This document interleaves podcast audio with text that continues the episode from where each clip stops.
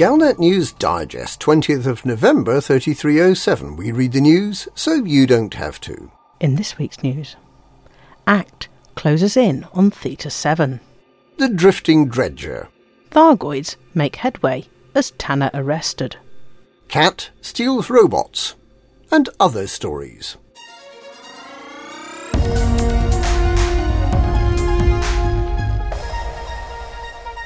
ACT closes in on Theta 7. Despite attempts to bribe pilots to assist their cause, the NMLA has lost the battle for supremacy in Madrid. The Epsilon Fornacis Empire Group has an unassailable military stranglehold on the system, thanks largely to those who fought alongside them to prevent the bomb maker Theta 7 from escaping the Thargoid megaship Sacrosanct and rejoining the Neo Marlinists aboard the hijacked Steel Majesty. Together, they could have instigated another bombing campaign targeting starports in their bid to overthrow the imperial Duval dynasty and recreate the original republic of the murdered Marlin Duval. Separately, they are vulnerable to detention by the imperial faction. Can they escape in their megaships? If they try, they're likely to be tracked down in hours. Can they threaten their hostages? The Epsilon Fornacis Empire Group has already made it clear that it will not allow itself to be prevented from eliminating Theta 7 just because of a few hundred hostages. But it seems likely that the arrests will be attempted on Thursday. Will this finally put an end to the NMLA?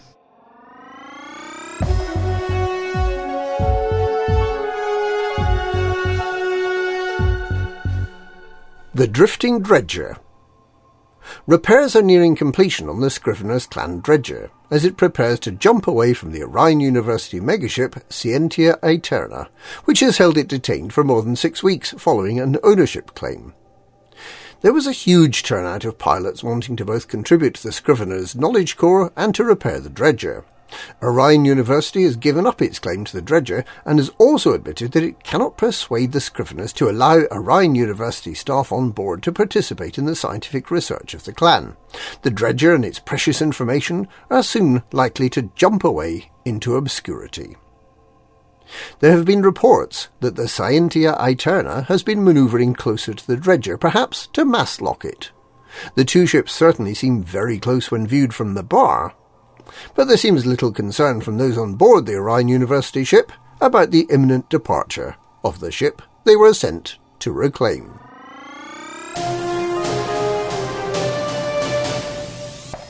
Thargoids make headway as Tanner arrested. 17 systems are suffering Thargoid incursions, according to Thargoid Watch, and most of those systems still have a massive presence.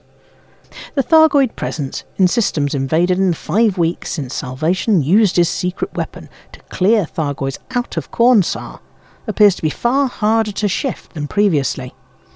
Work is underway to clear Pleiades Sector PD-S B4-0 of Thargoids, and it seems feasible that it can be achieved this week.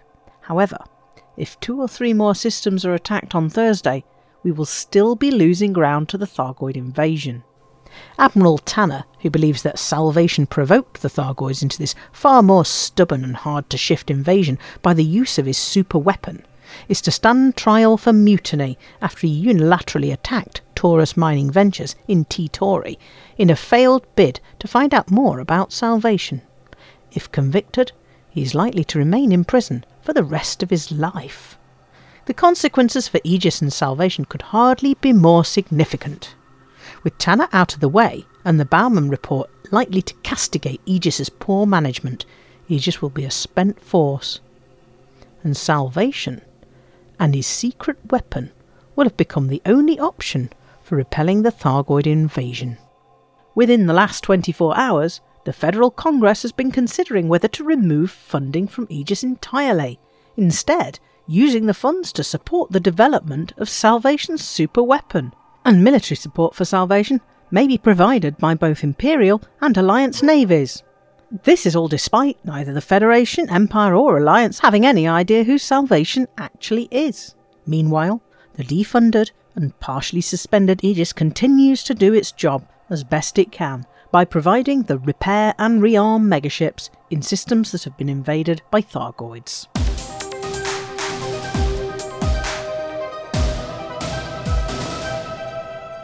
Cat Steals Robot, and other stories. The kleptomaniac villain known as the Winking Cat has struck several times since the theft of a ceremonial playing card from the Joker's Deck Gambling Club. In addition to an enormous portrait of one of the ancient Duval emperors, they've stolen a state-of-the-art security robot. Quite what they're planning remains mysterious, but they're causing bafflement and entertainment in equal measures. In other news, gatekeeper megaships have been established to ensure that permits for permit-locked systems can still be obtained even if the issuing faction is only otherwise present in the permit-locked system. And the Colonia Bridge Initiative will be establishing a number of starports along the route to Colonia, starting in early January, and will be offering double-engineered frameshift drives again to participants. With the revelation that four crew multi-crew ships get nine energy pips to play with, commanders are looking forward to the day when there are seven crew ships, perhaps the Panther Clipper. That'll mean 12 pips and an end to pip management. The Alliance Crusader, Anaconda, Beluga, Federal Corvette, Imperial Cutter, Type 9 and Type 10 ships all support a crew of four.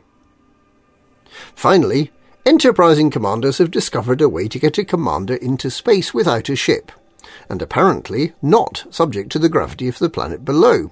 The trick is to find a low gravity world with active geysers and to jump into one of these to get flung several hundred metres into the sky.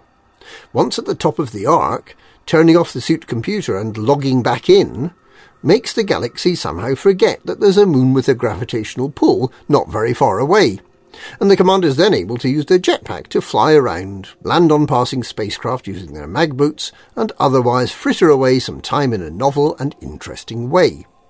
It's pointless, but for the commander who's tried everything else, why not bring along 21 friends and an umpire and play a game of zero G cricket? And that's this week's Galnet News. Galnet News. We read the news so you don't have to.